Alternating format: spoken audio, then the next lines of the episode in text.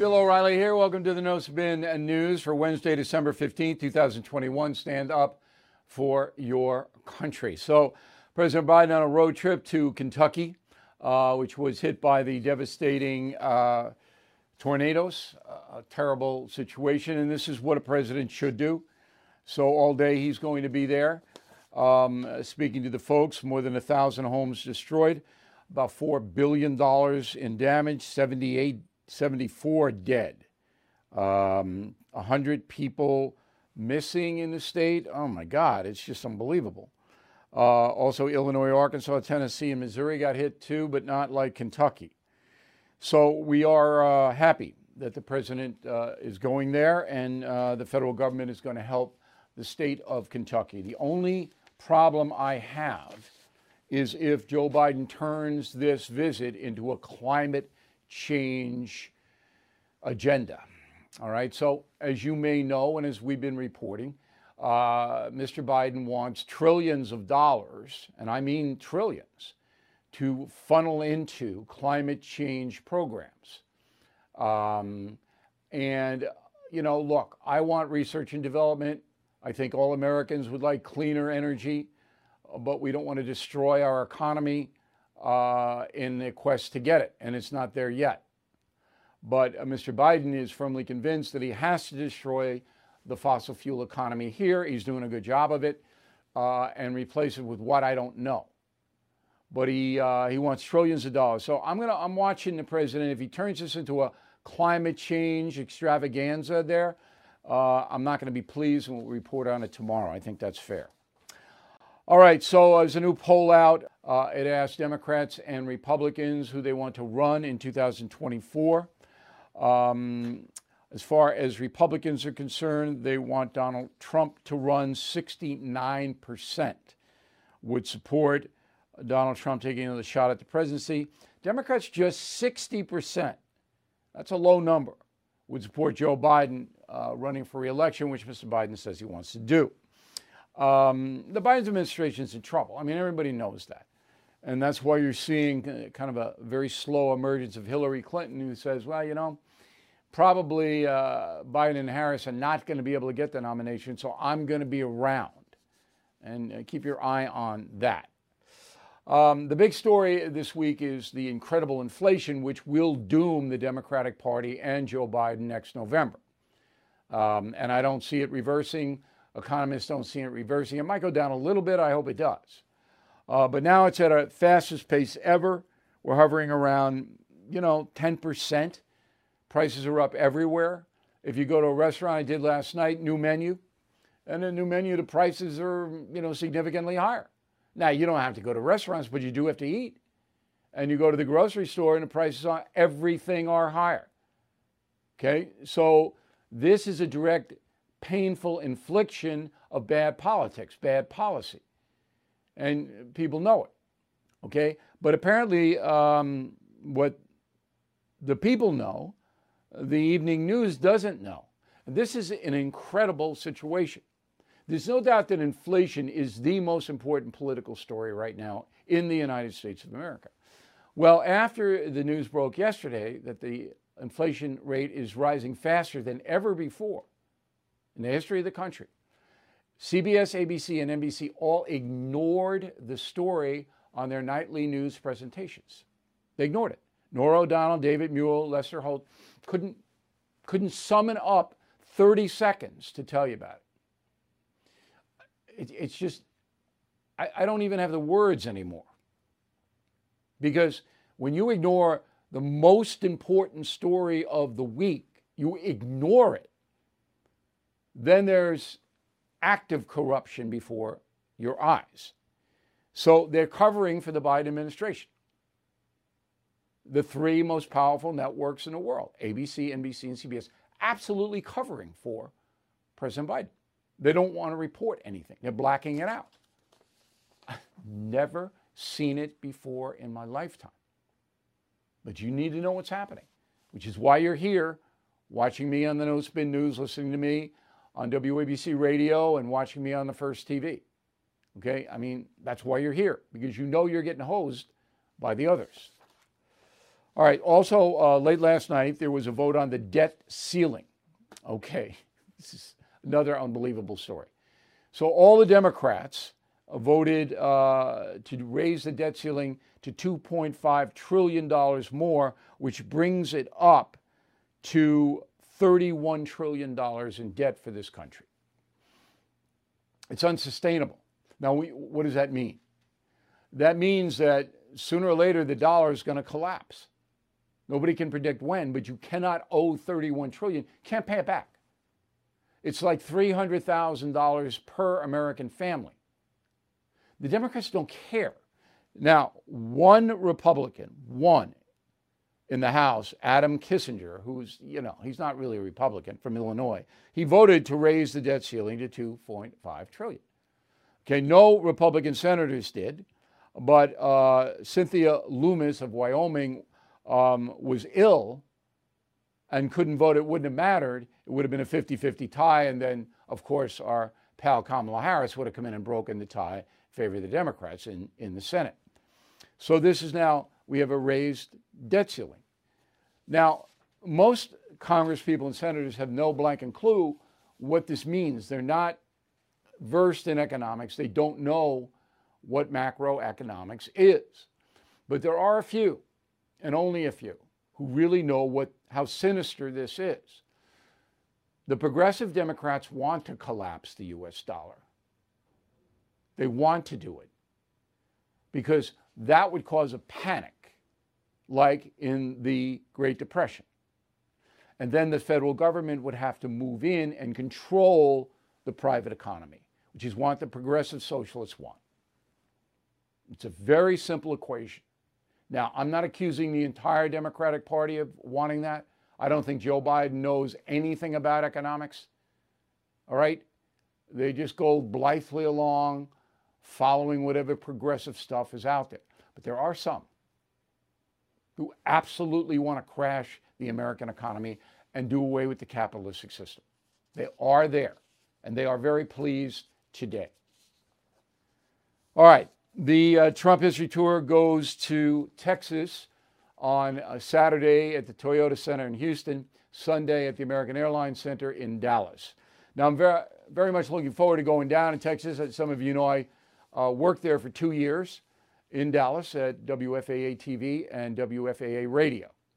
Um, and I learned an enormous amount about Texas, about me, about journalism. Now, Texas right now is the most important state in the union as far as politics is concerned.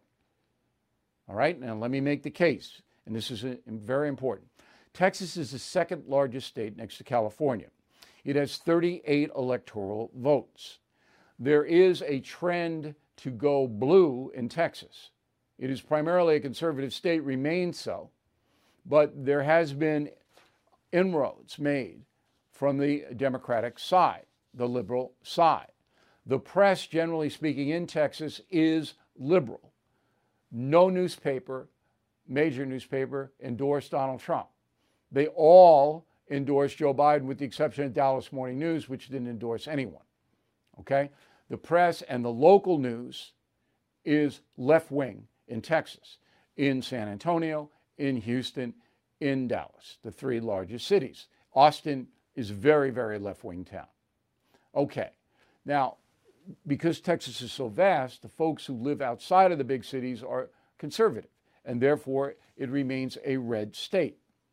But California, New York, and Illinois will never vote Republican on a national election. And that is 104 votes, electoral votes, those three states alone. If Texas were to go blue, that would be 142 electoral votes out of the 280 needed to be president that would be in the Democrats' pocket. They wouldn't even have to campaign. Okay? That would just skew our democracy right out. And it would be almost impossible for a Republican to win the presidency if Texas flips blue. That's how important this state is. All right? It, and it's a battle zone um, for all kinds of things. Now, when I go down to Houston and Dallas, I'm going to change the Trump history format and open with the border, because that is, I think, the biggest story outside of inflation in Texas. It'll be very interesting to have President Trump give us uh, a unique view on how he did secure the border and how tough it was to do that. So that's what we're going to open up with. So joining us now from Dallas is uh, Dr. Matthew Wilson. He's the director of the Center for Faith and Learning at SMU, Southern Methodist University, and he teaches political science there as well. So uh, we're pleased to have you. In my description of Texas, am I making any mistakes? No, I think you're exactly right. Uh, I think Texas remains a state that leans right, leans Republican, uh, but not to the degree that it once did. And so it really is a linchpin for the future of American politics and the party balance in this country. Now, what has driven it left? There are a variety of things. Uh, part of it is demographic change. So, Texas is a majority minority state that is African Americans, Asian Americans, and Latinos together comprise a majority of the population of the state of Texas. So, that demographic change has been an important factor. The other thing is that the uh, democratic trend in the suburbs of Houston and uh, of of uh, Dallas and of San Antonio uh, has has worked to the Democrats' advantage as well. So you put those things together, and that's what's made Texas more competitive in recent years. Now, a lot of people are moving to Texas from California and other liberal states because Texas obviously doesn't have a state income tax and is much more business friendly. Those people bring their liberal sensibilities. Are you seeing that? You know, people talk about that a lot, but the data actually suggests that that's not really the case. Uh, that actually people who have moved into Texas from other parts of the United States are a bit more Republican than the rest of the electorate. So uh, the Texas move towards a more competitive politics is really not primarily about people moving in from out of state because some of them do bring conservative sensibilities because they have seen things in places like California that they really object to and don't want to see replicated in Texas. Okay. So Texas's political future lies in the hands of Latinos. And a recent poll said that they're pretty much evenly divided, Latinos are, between the Republican and Democratic Party, 37% each. Uh, I noticed that in Starr County, down on the border, uh, that went for Trump. And I don't think it's ever been voted uh, Republican before. It's always been a Democratic county, but because of the chaos on the border, um, uh, people down in the border regions are getting more conservative or supporting Republicans in greater numbers. So, do you believe that the Republicans have a chance to persuade Latino voters in Texas that their party is the one that Latinos should support? Absolutely. And this is really the story politically in Texas going forward. And I would argue it's one of the most important stories in American politics going forward is what happens with Hispanic or Latino voters. Um, the whole story we've been hearing for two decades about the emerging Democratic majority rests on the assumption that Hispanics continue to vote two to one for Democrats. That did not happen in Texas in 2020. And Republicans don't think it's going to happen in Texas in 2022. They see significant inroads, particularly with the Tejano communities uh, along the border. And if Republicans can break even with Hispanic voters, that's game over for the Democrats uh, okay, because Republicans so, are going to win the Anglo vote in Texas. Right, so if they I mean, break even in Hispanic communities, then, then that is a huge, huge asset to the GOP. Now you have Beto O'Rourke challenging the incumbent governor of Texas. Uh, that election is next November, I believe. Is that correct? That's right. Okay. How do you see that as it stands now? I see Governor Abbott having a strong advantage in that race. Uh, you know, Beto O'Rourke gave Ted Cruz a bit of a scare in 2018.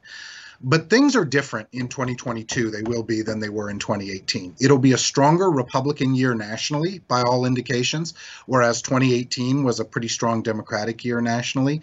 Um, and some of the bloom is off the rose of Beto O'Rourke. Um, he was really kind of a phenomenon and a celebrity in 2018. People talked about Beto mania on the campaign trail. Uh, but after his failed presidential bid, there's not quite the same level of excitement in the electorate about Beto O'Rourke. Uh, plus, he's going to be running against a very well funded uh, incumbent Republican governor in a year that should lean to a Republican advantage around the country, including Texas. I would be very surprised if he were able to unseat Governor Abbott. Now, O'Rourke is a, a fairly uh, far left guy, is he not? Right. Yeah, certainly to the left of the median Texas voter. I think that's safe to say. All right, final question. When I worked down there uh, in Dallas, it was not a liberal media, generally speaking. Um, now it is in Texas. How did that happen? Well, I think it mirrors trends that we've seen around the country that just disproportionately, by and large, and there are exceptions, but by and large, people who choose to go into the career of journalism lean to the left. And so Texas media today just look a lot more like uh, national media around the country, where the, the predominant political sentiment is pro democratic and, and is on the left. And, you know, people control that with professionalism to varying degrees. Some do a good yeah, job of that and of being neutral, others don't. Yeah. Um, I don't know if it's it's bad in Texas, the media, as it is in New York and California, and but I suspect it is. Um, we're not letting any press into, uh, you know, they, if they want to come, they can come. They have to buy a ticket uh, into the uh, history shows with Donald Trump because we know we're going to get ripped no matter what happens.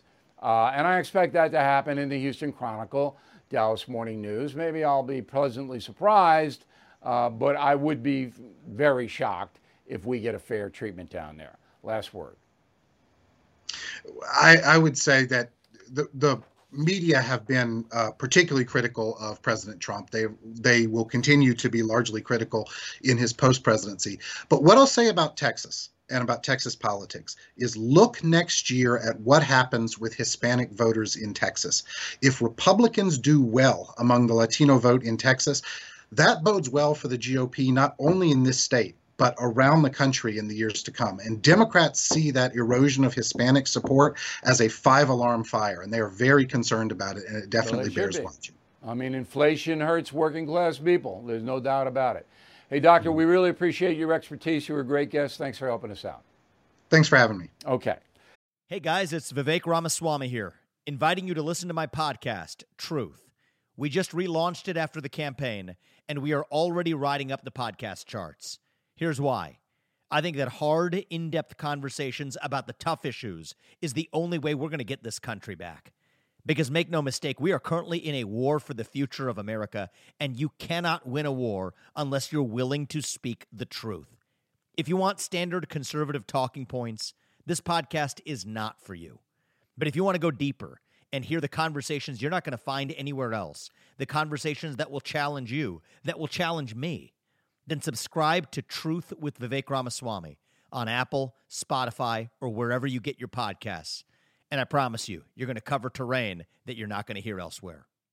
So, um, as you know, uh, the tour has been lied about by the hate Trump media, which is 80% of it. Um, and I was invited on uh, News Nation, which is a new, relatively new, um, cable uh, news network. And they are uh, pretty much a hard news, straight up. They're not catering to any point of view. So I went on uh, Dan Abrams' program last night. I've known Abrams for a long time. Um, and he had read all the dispatches that uh, the tour wasn't drawing a lot of people, which is just an absolute lie, uh, as we went over yesterday in great detail. So I thought I'd show you something uh, that happened last night. We have two different sound bites. I think they're both very interesting. Uh, roll the first one, please. So the Sun Sentinel sent a reporter to uh, the arena where the Florida Panthers play. The reporter didn't call me. I am producing the show. It's my production company. She could have easily had the attendance and the gross. The gross of that show was $2 million, about 11,000 in the building. So many people, Abrams, that the Secret Service had to delay the show an hour because they couldn't get people through the doors. There were so many of them. Wait, wait, now, Phil, how could it wait, why, wait, wait. How why, could it have taken Secret Service extra time to fill up an arena, right? If it's an arena that seats, I think it's up to 18,000 that they arena. Had, and you they had to do security is, is, on everybody. Yeah, and they were they were overwhelmed by how the people came and so there was a line sneaking out, and the reporter was actually there oh, and saw it. But here's the bottom line on the show $2 million gross on one show. What politician in the world could do that? Could Barack Obama do that? Only if he was playing keyboards for the Stones. No politician well, on earth could do a show that grosses $2 million. And that was the story that these people who hate Trump, and they do, would not report. But it's fair to say he didn't sell out. We didn't sell out what? It was impossible to sell it out because of the way the arena was configured. So if you have an 18,000 seat arena, but 6,000 of those seats are out of the line of sight, you can't sell them. It's a big con. The gross is what is what matters on these shows. And nobody's going to gross 7 million plus on four shows. No politician in the world. Why isn't that story being written? Okay, so the seats that you saw there, all right, that was taken before before the crowd actually got into the arena. That's how that's how dishonest this is. Now, Abrams didn't know that. That was just general B-roll that floated out from somebody. But um, I don't want to get too technical here.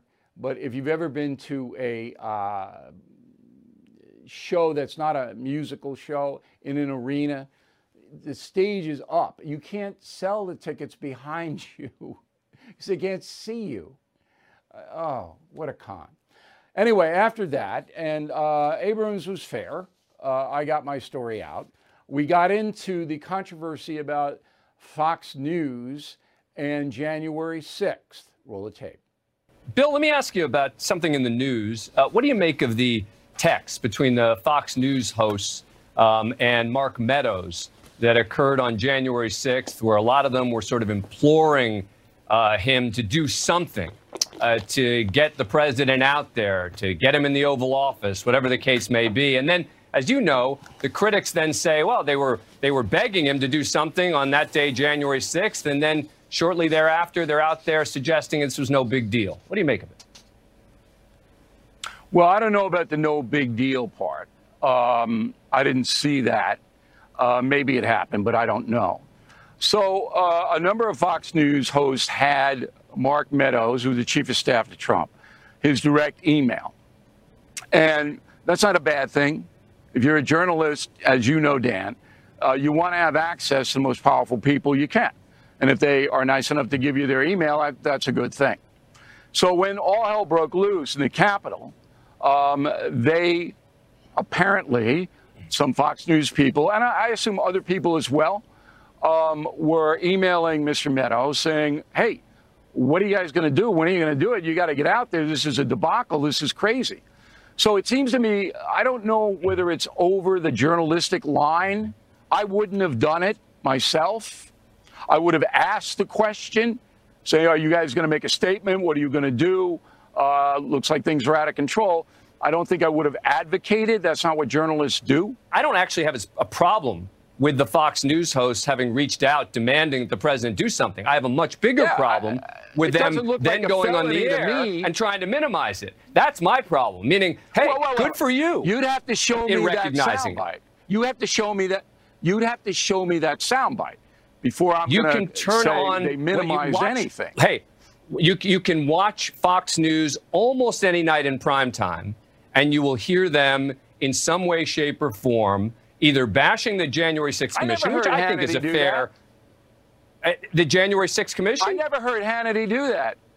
I, yeah. No, well, I never heard I, Hannity um, I, it's, it's, a fair question as to whether Hannity. Of, of, but but I will tell you that again and again, and it's true that Hannity has been much better about this than, for example, Tucker, um, Laura Ingraham, and some others when it comes to January 6th. It's a fair defense of Hannity there. But my problem is less with the comments themselves and more with the comments later. You know, for example, what did you make of Tucker Carlson and his comments in his documentary about January 6th? I'm not gonna, I'm not gonna I'm not gonna comment on that. I didn't see the documentary. I think that the Capitol riot was one of the most disgraceful displays in U.S. history, and everybody involved in that riot should pay a price. And I've said that from day one. Now, if people disagree, they have a right to disagree. But that's my posture. Okay, so now after that interview, the far left headline is O'Reilly slashes Fox News. O'Reilly attacks his former employer. I'm sitting here going, I mean, it is just, and you can't do anything about it. Now, Abrams conducted a fair interview. All right, I don't watch enough Fox News to know who's diminishing the uh, January 6th riot. I don't know. I simply don't. And it's possible some people are over there. Now, the January 6th commission in the House is quite something else. That's designed solely to take Donald Trump off the board so he can't run again in 2024. That's the only reason that commission exists. And you know, we already knocked out the Trump instigated the Capitol riot by our questioning in Fort Lauderdale on Saturday when the president said, Hey, I asked for the National Guard to be placed there on January 5th. That knocked that out. Now, now we're back to, well, he didn't, ask fa- didn't act fast enough, which I will ask him about in Houston and Dallas this coming weekend. But the point of the matter is that it is very difficult for a person like me all right, to get the truth out in any way, shape, or form. And even when I do, all right, tell you what I believe happened, they'll take what I said and twist it around that I'm, I'm attacking Fox News, which I didn't do. Why would I do that? I mean, there are people on every single network and cable news operation that I disagree with. All right? And is Fox News a different place now than it was when I was there? Yes, it is. And everybody knows that. But that's their business. They can do what they want to do over there. All right? My business is to tell the truth. Now, I was on a Hannity radio program today, and he actually thanked me, Sean did, for sticking up. But it wasn't so much sticking up. I, I mean, I was on Hannity's radio program shortly after January 6th, and, and I knew what he was saying. I mean, he condemned that riot like that. And subsequently, I, I don't see all of his shows. I mean, I can't possibly do that.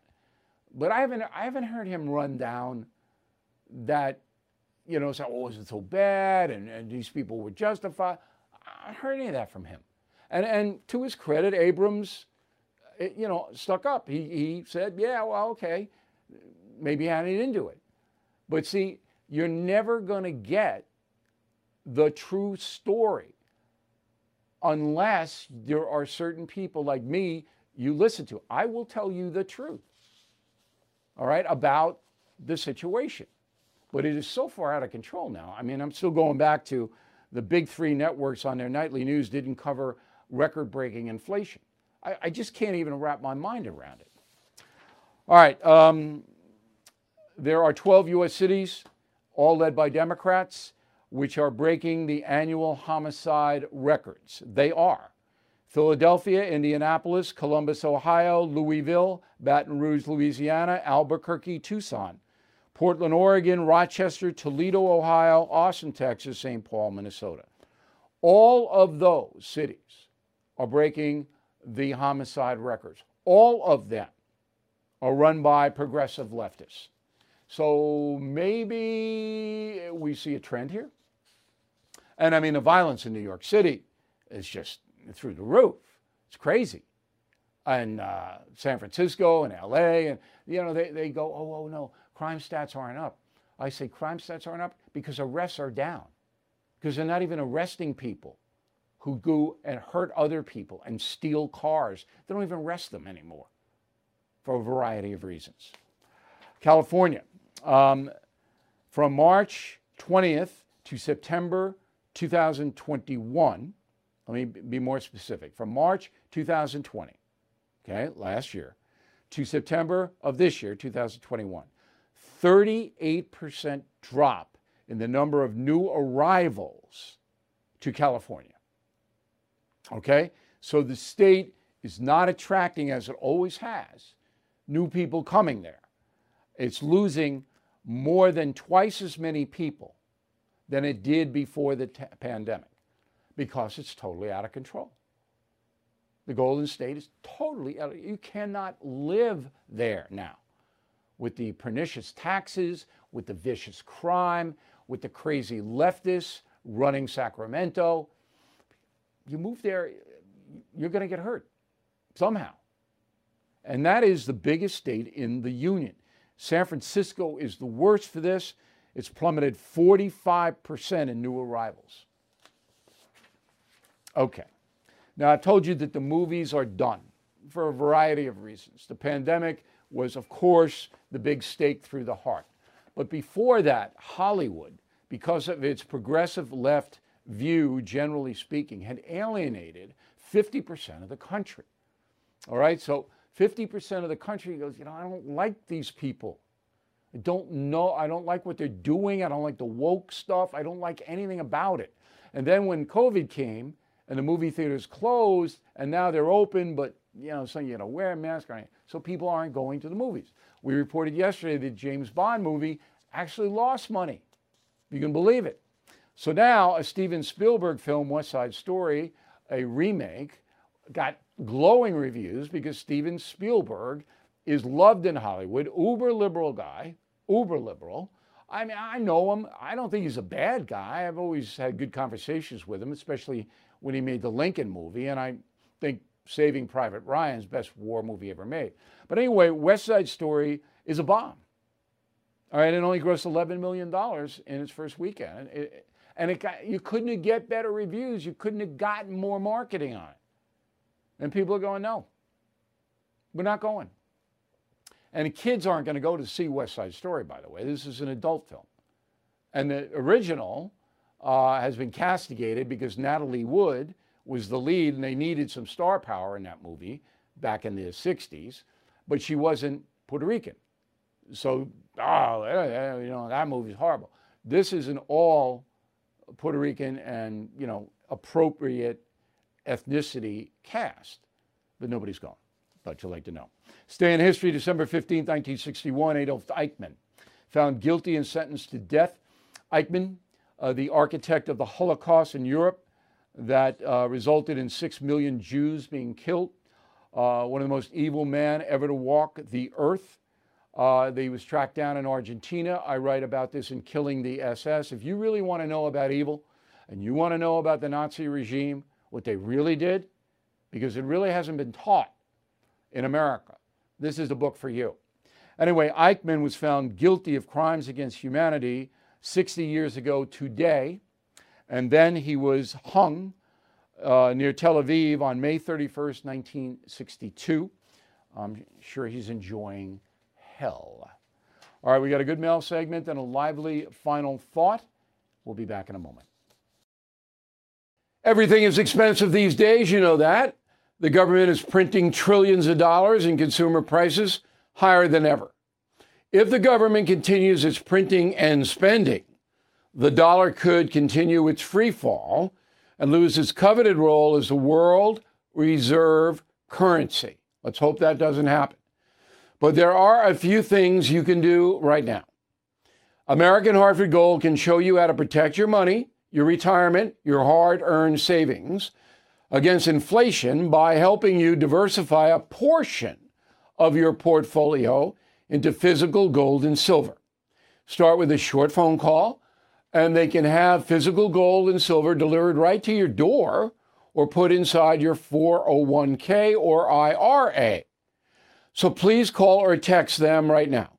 Tell them Bill O'Reilly sent you. Call 877 444 GOLD, 877 444 GOLD, or text GOLD to 65532. Again, that's 877 444 GOLD, or text GOLD to 65532.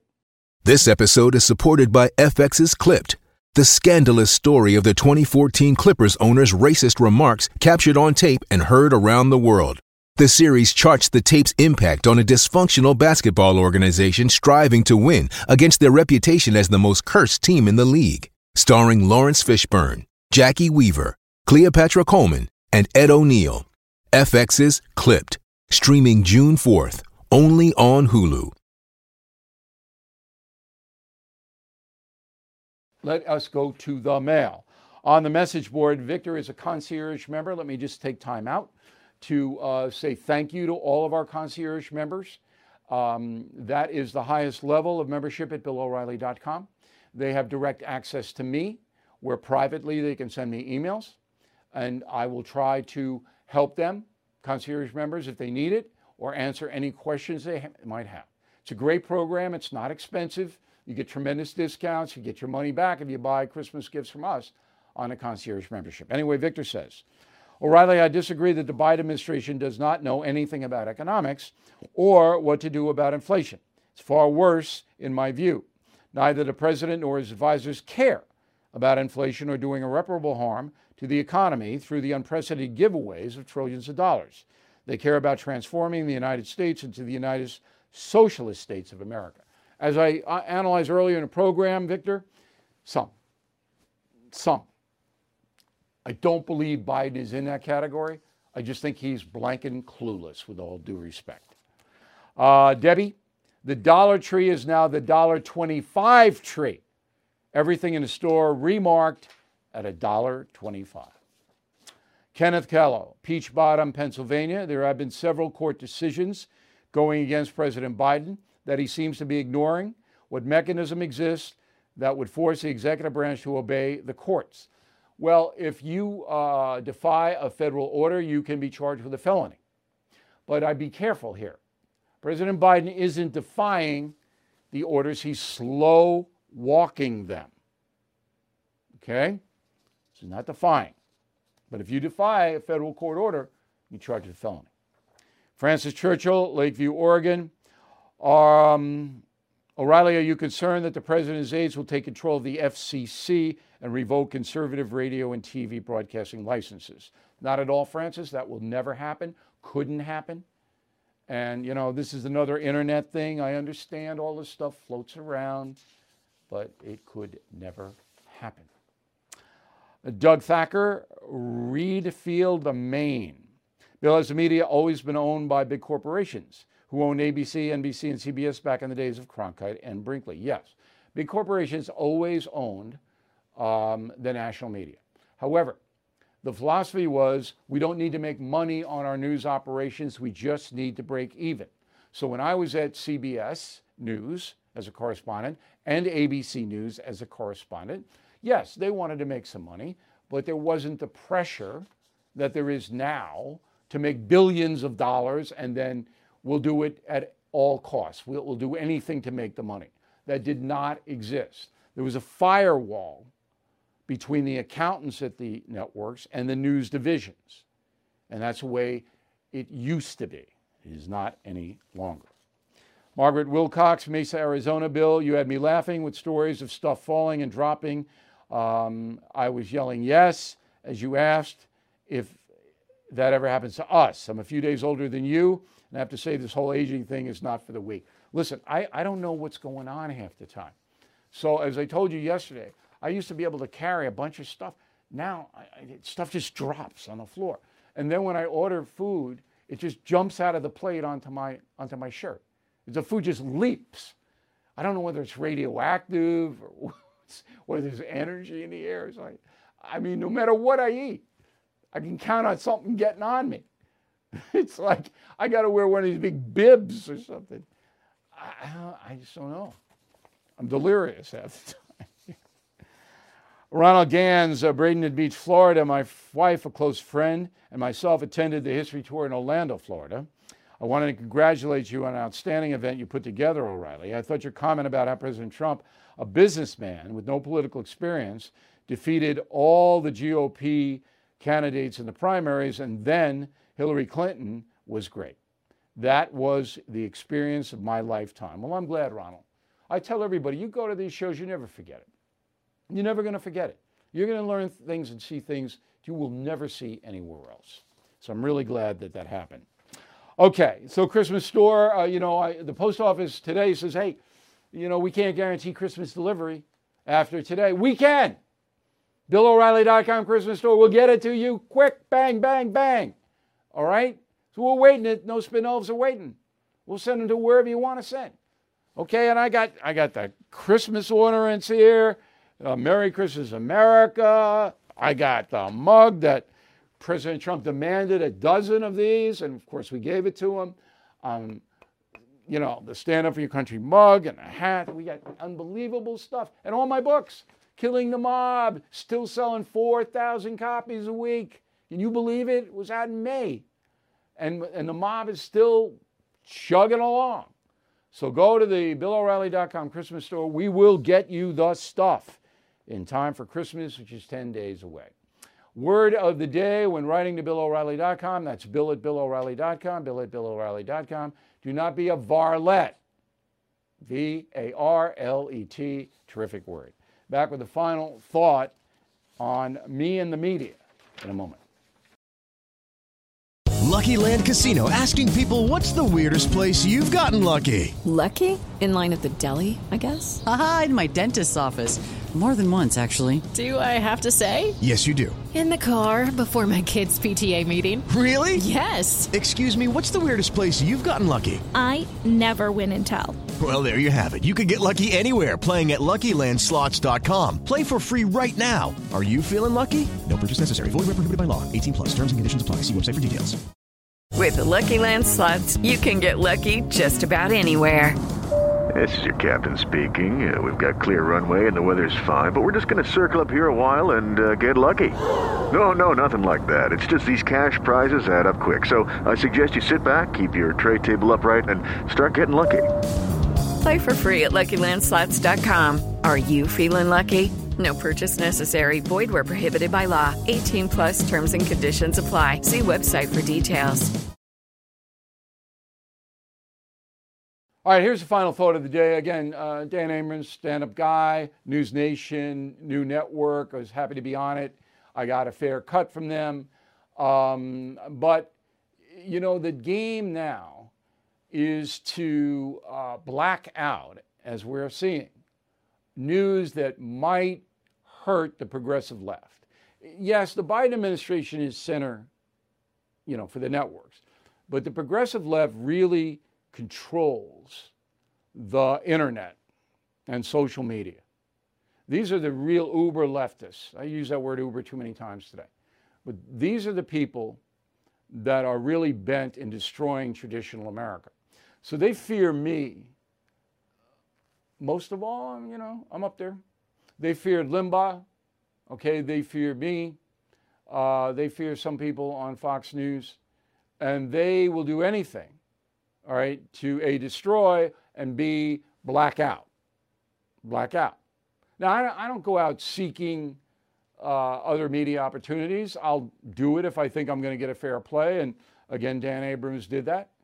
So we were very pleased that he was a fair guy. I don't mind being challenged, okay? But I knew as soon as I did that that the far left would, would take that and, and propagandize, and that's exactly what happened.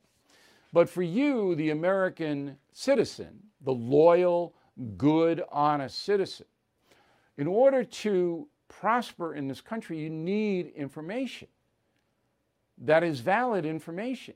Look at how many people voted for Joe Biden because they didn't like Trump. I mean, that's the only reason Biden won. And because he won, look at the state of the country now. Look at it. It's terrible. Biden is the worst president in history for one year. He's worse than James Buchanan and Herbert Hoover. The worst. And the reason he got elected was because Trump was demonized. Now, Trump didn't help himself by being bombastic. He didn't. You got to be honest about it. He did not help himself. But the only reason Biden's sitting in the Oval Office today is because they lied about Trump. They lied about Russia. They lied and lied and lied and lied. And it is continuing. We will fight it here. And that's why we appreciate so much you watching. We'll see you tomorrow.